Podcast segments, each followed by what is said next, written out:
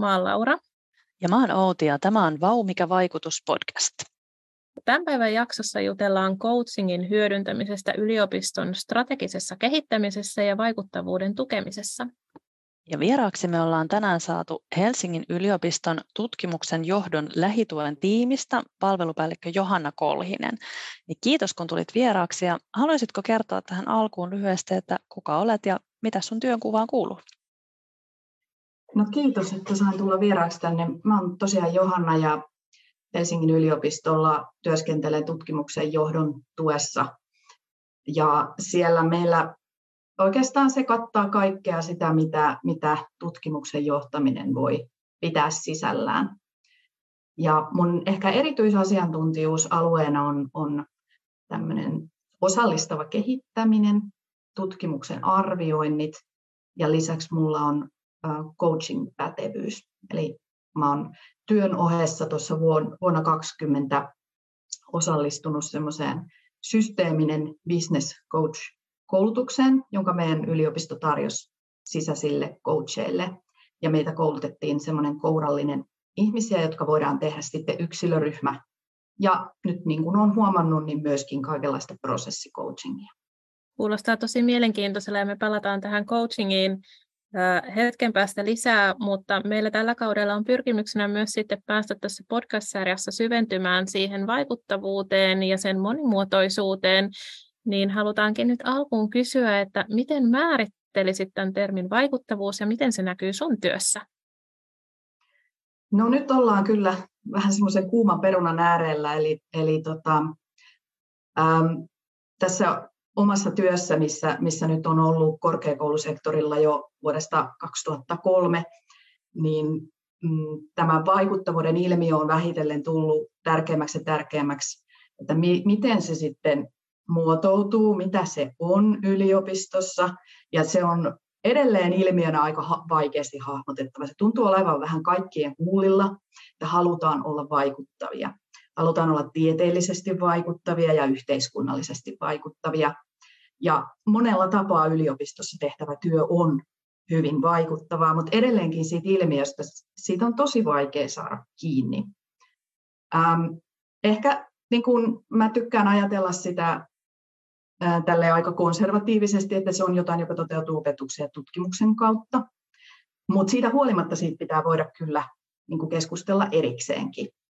Et, meillä on tosi paljon halua siihen, että vaikuttavuutta halutaan lisätä ja vaikuttavuutta halutaan tukea ja tehostaa, mutta jotenkin me ollaan kierretty aika pitkää ympyrää sen kanssa, että miten sitä sitten pitäisi mitata. Ja oikeastaan mä itse mm, lähestyn tätä asiaa sillä tavalla, että jos ei ole indikaattoria, niin katsotaan toimintaa, joka voisi johtaa vaikuttavuuteen.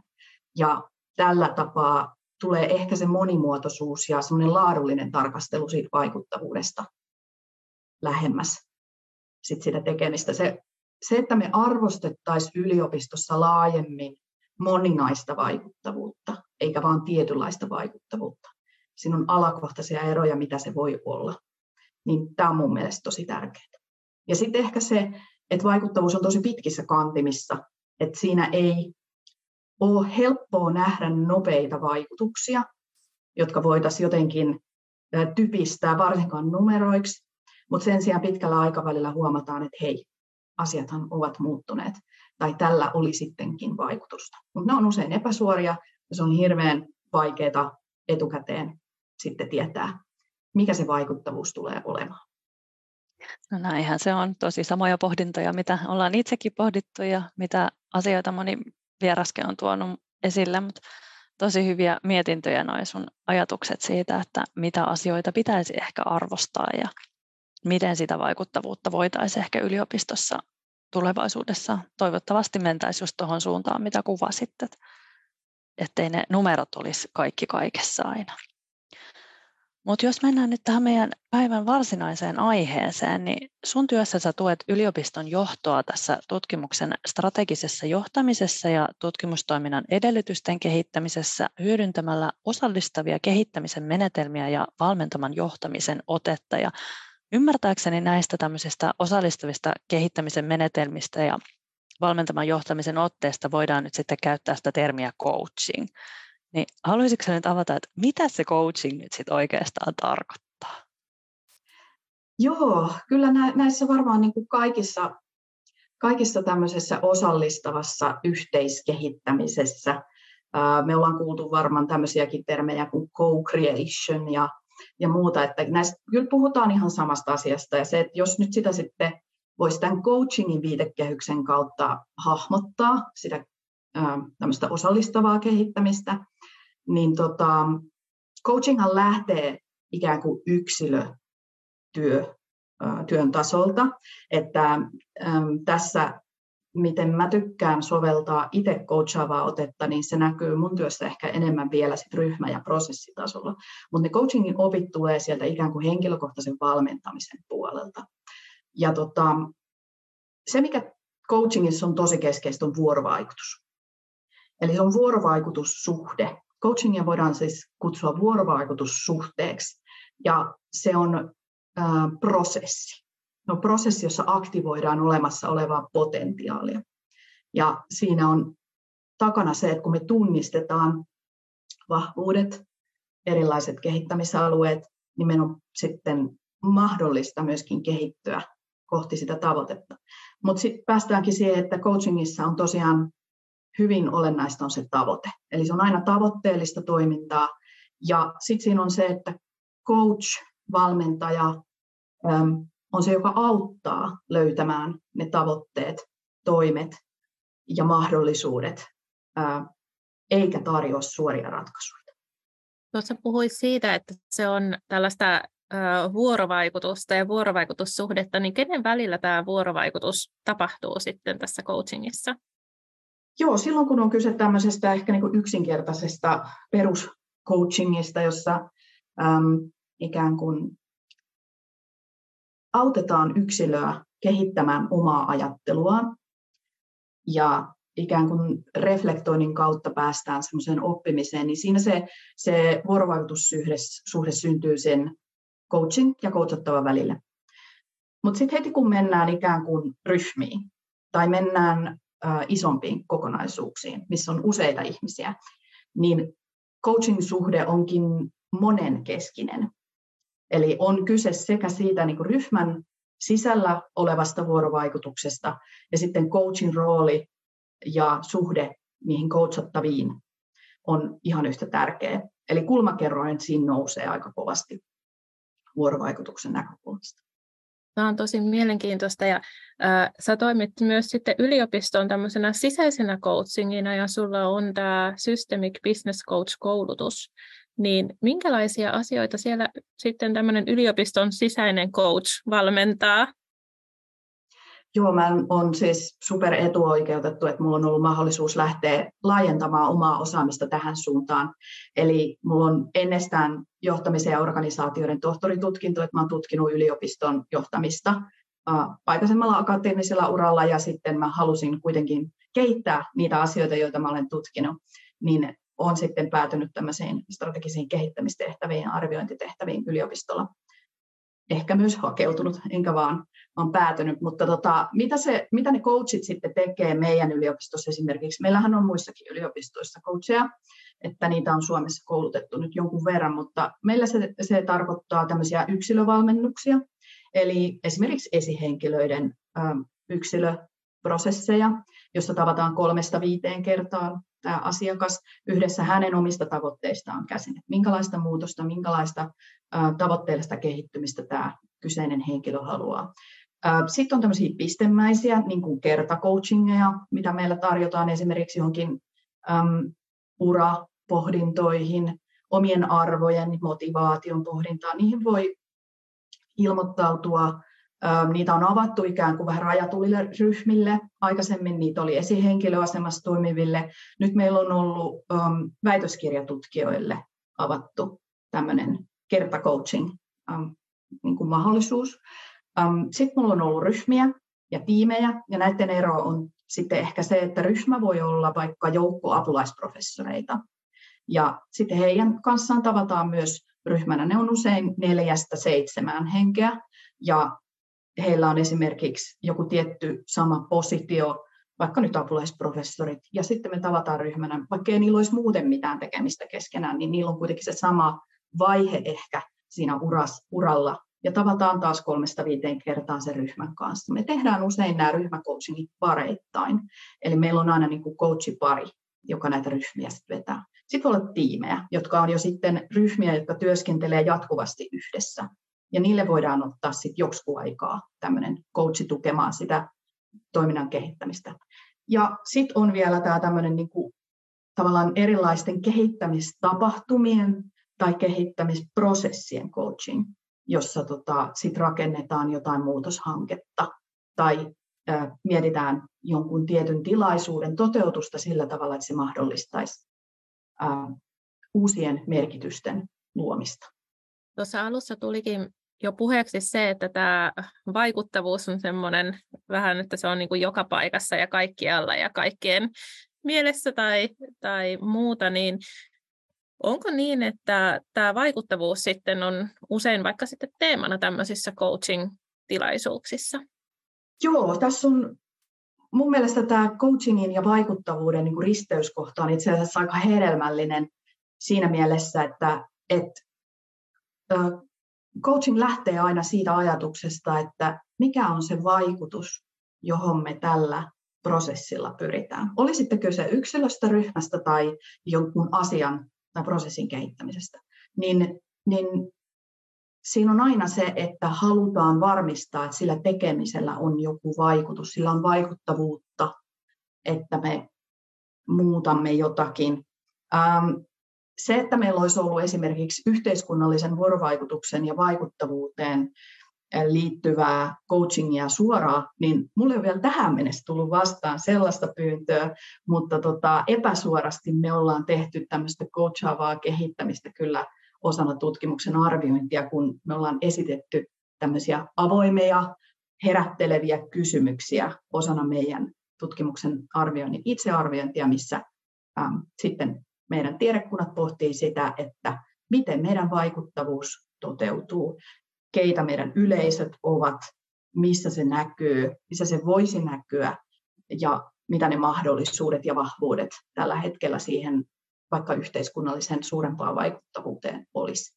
Eli tota, näitä, tällä, tällä tavalla ää, se tulee vähän niin kuin edestä ja takaa tämä, tämä vaikuttavuuden ja coachingin välinen yhteys kyllä todeksi.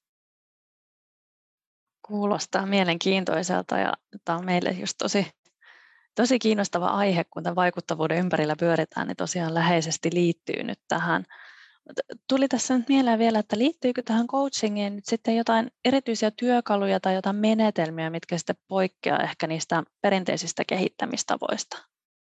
Joo, ehkä on kyse enemmän niin kuin painotuseroista. Ja sanotaan, että että tämmöinen äh, hyvin niin kuin suunnitelma tai suunnittelukeskeinen perinteinen lineaarinen kehittämistyö, missä, missä jotenkin lähdetään laatikoista, mekaniikoista, asioista, mitkä pitäisi saada muuttumaan ongelmalähtöisesti. Mietitään, mikä meidän nykytila on. Sitten meillä on suunnitellaan kauheasti sitä, että no mitä sitten pitäisi tehdä, että se nykytila muuttuisi A-sta b ja sitten aletaan kehittämään ikään kuin sen, kun on löydetty ne toimenpiteet, niin sitten aletaan kehittää niiden toimenpiteiden mukaisesti haluttuun suuntaan, eli jalkautetaan sitten sitä muutosta. Niin sanotaan, että coaching haastaa kyllä tämän tyyppistä ajattelua, ja mun mielestä aika terveellisellä tavalla. Eli tota, sen sijaan, että tavoite olisi välttämättä annettuna valmiina, niin coachingissa ajatellaan, että se syntyy siinä prosessissa. Myöskin se, se ero siinä on, että tota, perinteinen suunnittelukeskeinen ajattelu kehittämisessä äm, olettaa, että meillä on ikään kuin se vastaus tuolla jossain olemassa valmiina, ja sitten sitä lähdetään niin kuin, toteuttamaan. Ä, coachingissa sitä ei ole. Me lähdetään ei-tietämisen tilasta. Ja tämähän tarkoittaa tietysti myöskin kehittäjän roolille aikamoista mindsetin muutosta. Ollaan itse noita vaikuttavuustyöpajoja täällä meidän yliopistolla fasilitoitu, niin vähän niin kuin samanlaisia ajatuksia jotenkin ehkä on ollut myös siinä meidän työpajatyöskentelyssä kuin mitä tässä tässä tavalla lähestymistavassa, että ehkä me ollaan vähän niin kuin oltu siellä coachingin jäljillä jo, kun ollaan tehty näitä työpajoja.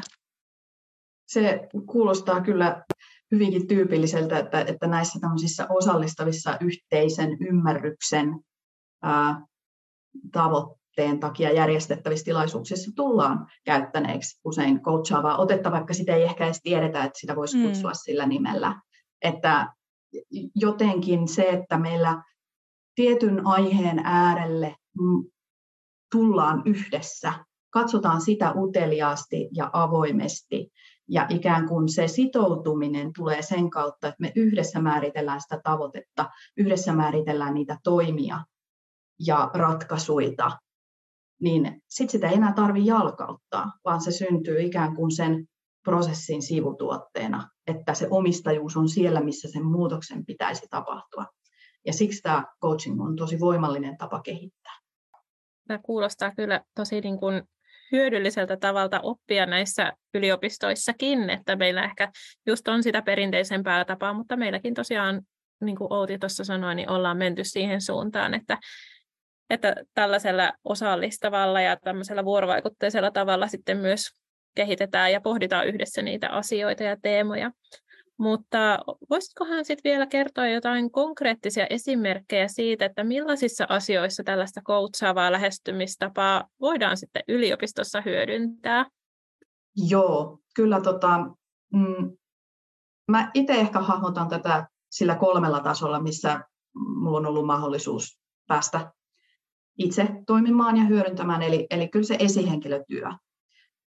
Esihenkilötyö on ehkä se, se mistä se voi kaiken helpoiten lähteä liikkeelle. Eli valmentavan otteen ähm, jotenkin hyödyntäminen siinä lähiesihenkilötyössä, jossa me työskennellään kuitenkin organisaatiossa, jonka tavoite on, on luova tuote, tiede, tieto, oppiminen.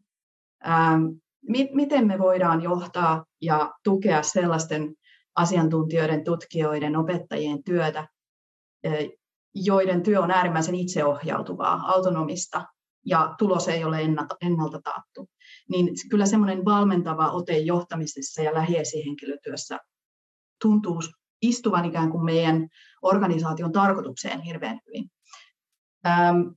Meidän yliopistossa se valmentava ote on ihan, ihan niin kuin HR-puolelta otettu nyt sellaiseksi läpileikkaavaksi tavaksi kehittää esihenkilötyötä. Ja, ja meidän yliopistossa järjestetään kaikille esihenkilöille, riippumatta siitä positiosta tai sektorista, jossa työskentelee, niin tämmöinen valmentavan esihenkilötyön äh, valmennus, joka kestää puoli vuotta.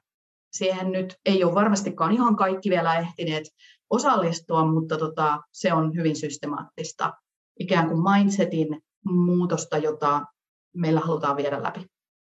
No, sitten sit mä näkisin, että tämä tämmöinen niin ryhmä, ryhmätasoinen kehittäminen.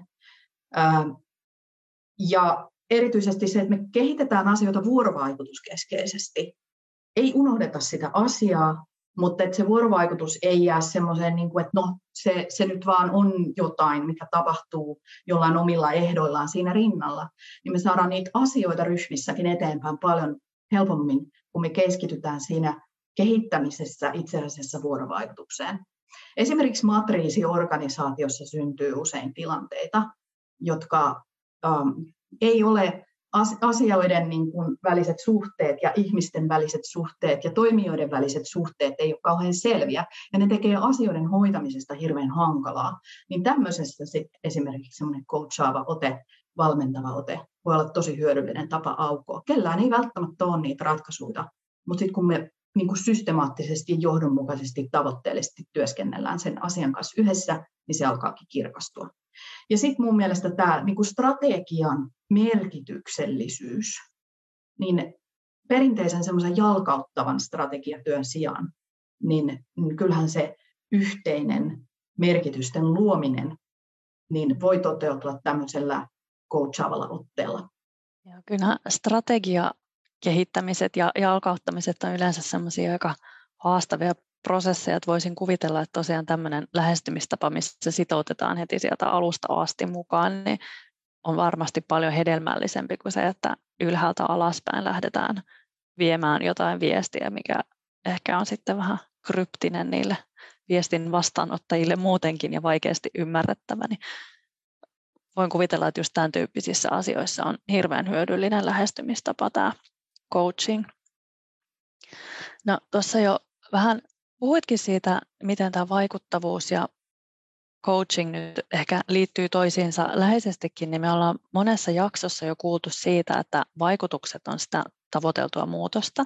Ja tällä coachavalla lähestymistavalla taas sitten pyritään ymmärtämään sitä, että millaista muutosta nyt sitten tavoitellaan. Niin osaatko sanoa, että onko tämmöisellä coachavalla lähestymistavalla saatu aikaan ehkä niin kuin suurempia vaikutuksia tai muutoksia kuin tämmöisillä perinteisillä kehittämismenetelmillä? Ja jos osaat sanoa, niin minkälaisia vaikutuksia mm. ehkä on saatu?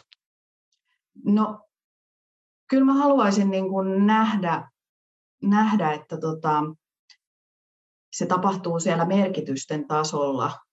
Erilaiset piuhat yhdistyy toimijoiden päässä vähän eri tavalla, kun asiat eivät tulekaan valmiina ja annettuna, vaan ne tuotetaan ne merkitykset ja tarkoitus kaikelle takkaisille kehittämiselle tai jollekin tietylle tavoitteelle yhdessä.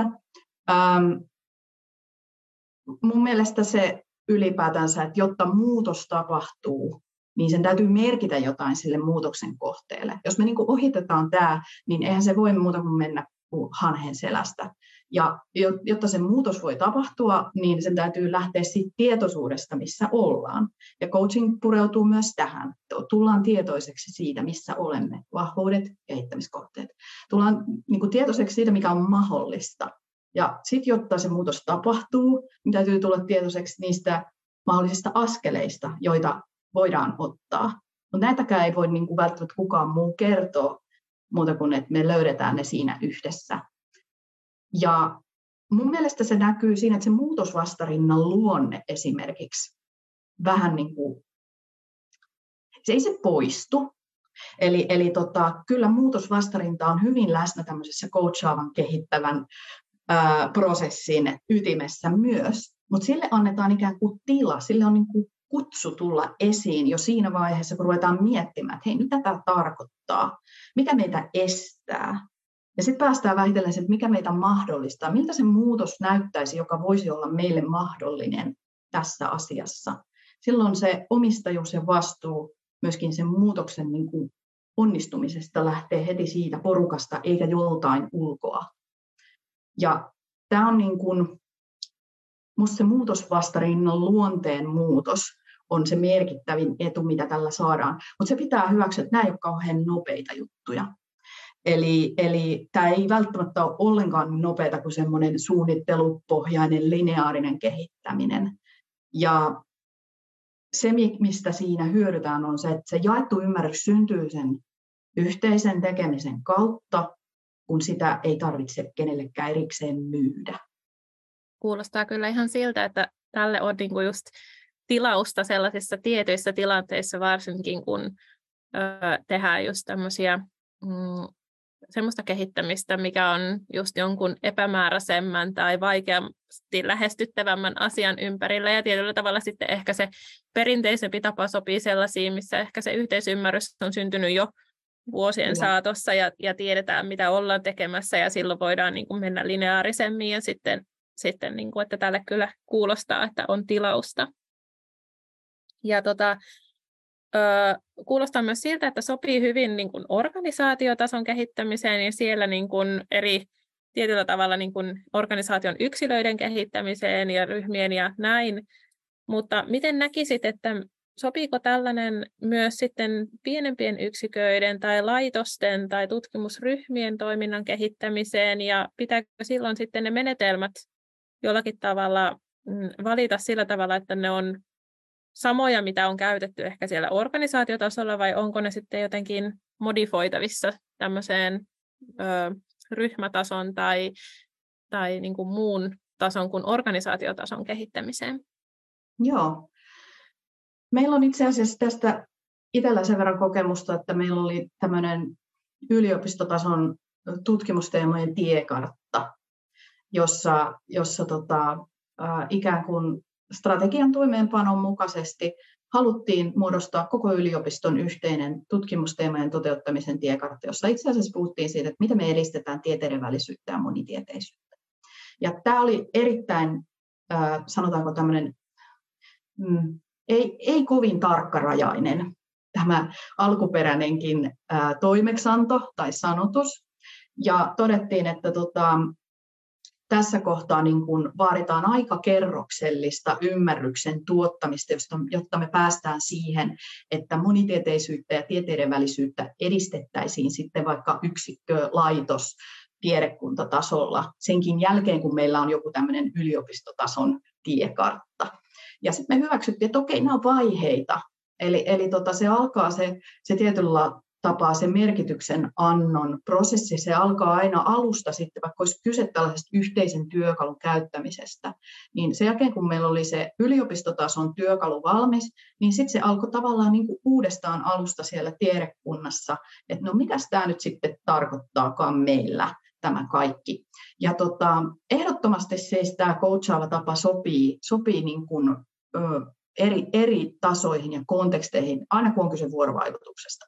Silloin pitää niin kuin hokata se, että siinä on itse asiassa kyse vuorovaikutuksesta, eikä siitä asiasta, joka ollaan tekemässä.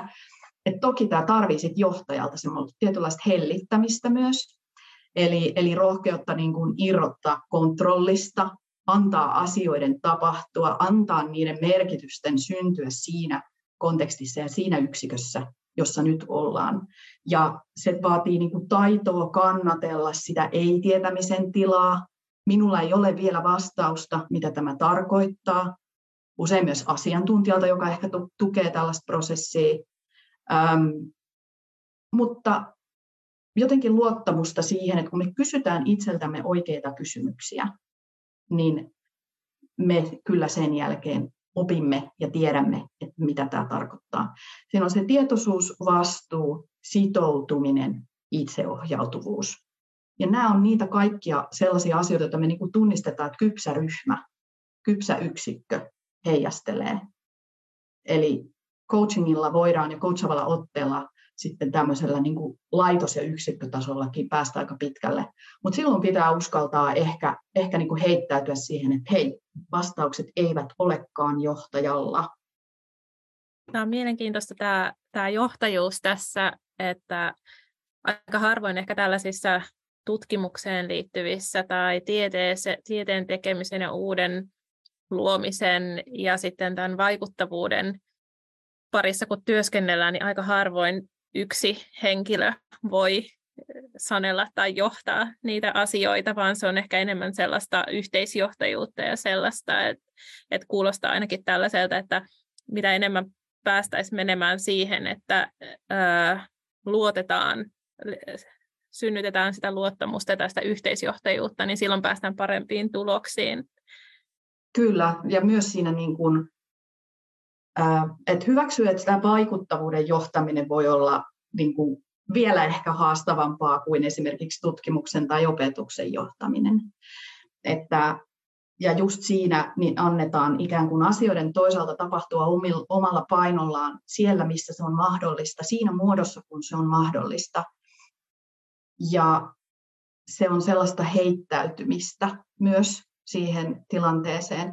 Mutta se vaatii myöskin siltä yksiköltä sellaista ikään kuin hellittämistä siinä, että okei, ei, ei meille voi kukaan tulla nyt suoraan ulkoa sanomaan, että miltä meidän vaikuttavuuden pitäisi näyttää, vaan me, meidän täytyy itse se tunnistaa potentiaali, valita ne toimet, jotka voi viedä ja asettaa myöskin ne tavoitteet itse sille asialle. Että tämä on varmasti ilmiönä just sen tyyppinen tämä vaikuttavuus jossa tätä coachaavaa otetta ihmettelyä yhdessä, mutta määrätietoisesti, niin kuin systemaattisesti prosessina tavoitetta kohti. Kuulostaa kyllä tosiaan siltä, että aika paljon vaaditaan niiltä tämän prosessin tavallaan vetäjiltä ja sitten tosiaan myös niiltä johtajilta, että se on aika suuri ehkä muutos siinä ajattelussa ja toimintatavoissa, että pitää tosiaan antaa tilaa sille prosessille ja päästää irti siitä, että minä tiedän jo, mikä se oikea vastaus on, mikä ehkä helposti tämmöisillä johtajilla on mielessä, että he tietää, mihin suuntaan pitäisi mennä ja he tietää, mitkä on ne vastaukset. Että aika paljon vaaditaan, että että onnistuu sitten, että pystytään päästämään irti niistä totutuista toimintatavoista. No mutta hei, olisiko sulla antaa tähän loppuun vielä jotain vinkkejä, että miten tämmöistä coachingia voisi nyt sitten lähteä hyödyntämään omassa organisaatiossa tai vaikka sitten siellä tutkimusryhmässä?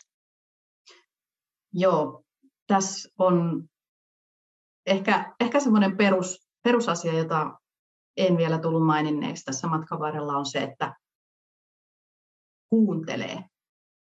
Kaikki lähtee itse asiassa siitä, että jos, jos vaikka on asiantuntija, jolla on kehittämisvastuu, tai on johtaja, jolla on niin kuin kehittämisvastuu, pistääkin sen suun kiinni ihan ensimmäisenä. Rupee kuuntelemaan. Kuulenko mä ihan oikeasti? Kuuntelenko mä ihan oikeasti niitä ihmisiä mun ympärillä? Suhtaudunko mä uteliaasti, arvostavasti, kunnioittavasti kaikkeen siihen, mitä ne ihmiset ajattelee siitä aiheesta, joka meillä nyt on tässä käsillä, vai onko mulla kiire tuputtaa sitä vastausta, jonka minä olen jo omassa päässäni. Ja varsinkin asiantuntijoillahan on hirveä houkutus niin kun lähteä nimenomaan siitä vastauksen antajan roolista liikkeelle haastavissakin tilanteissa, ja usein sitä myös odotetaan. Niin tämä on pikkasen semmoinen, niin kuin, että pysähdy, kuuntele, kysy. Sen sijaan, että antaisit sen oman mielipiteesi heti ekana, niin miten jos kysyisitkin? Nämä, nämä on niin semmoiset ihan ensimmäiset jutut, mitä mun mielestä voi siinä omassa, omassa niin toiminnassaan, jos on kehittäjä, johtaja, esihenkilö, ja mun mielestä kaikessa vuorovaikutuksessa itse asiassa. Ähm, avoimet työ, niin kuin kysymykset työkaluina. Eli kuinka usein me käytetään sellaisia kysymyksiä, joissa se, se kysymys muodostuu sanasta onko, voisiko, pitäisikö, tai onko se näin vai näin. Sen sijaan, että me kysytään, että miten, millainen, miksi, kuinka. Ja se, silloin just kun tekisi mieli sanoa, että tehdään näin, niin ensimmäinen askel on miettiä, että okei, no mä voin sanoa, että tehtäisiinkö näin, mutta sekään ei ole vielä avoin kysymys, vaan avoin kysymys on itse asiassa, miten me voisimme tehdä tämän. Jonka jälkeen se avaa aika erityyppisen keskustelun. Ja tätä voi niin kuin kokeilla ihan kaikenlaisissa vuorovaikutustilanteissa, mitä tapahtuukin, jos mulle ei olekaan kiire vakuuttaa kaikkia muita ihmisiä siitä, kuinka pätevä mä olen, vaan itse asiassa avaakin sitä kiinnostusta muita kohtaan, osoittaa sen kysymyksellä. Mutta silloin täytyy niin kuin vastustaa sitä sellaista houkutusta olla niin kuin eka, joka tietää. Ja se on, se on aika haastavaa aina silloin tällä. Mutta mitä visasempi haaste, niin jotenkin sitä epämukavampaa ja sitä tärkeämpää on, että pysähdytään, annetaan tilaa ja luotetaan siihen prosessiin. Ja coaching-työkalut antaa tähän kyllä hyvän selkärangan. No kuulostaa siltä, että nämä vinkithän nyt pätee ihan kaikkeen vuorovaikutukseen. Että ihan vaikka siellä kotonakin, niin voi välillä kuunnella ja kysyä niitä avoimia kysymyksiä ja erityisesti sitten tämmöisten visaisten asioiden äärellä, kun ollaan töissä, niin varmasti tällaisista lähtökohdista päästään paljon parempaa lopputulokseen kuin tämmöisellä ehkä perinteisemmällä minä johdan lähestymistavalla. Hei, kiitos tosi paljon näistä vinkkeistä ja kiitos paljon tästä koko mielenkiintoisesta juttuhetkestä ja ihan tosi suuret kiitokset, että ehdit tulla tänään meidän vieraaksi. Kiitos paljon, tämä oli tosi iso ilo. Joo, ja kiitos munkin puolesta. Ja me jatketaan sitten uudella näkökulmalla meidän seuraavassa jaksossa, eli seuratkaa Turun yliopiston avoimen tieteen kiihdyttämön sometilejä. Meillä on se X ja Insta, ja siellä me kerrotaan aina sitten, kun seuraava jakso on kuunneltavissa. Kuullaan taas ensi kerralla. Moi moi! Moikka!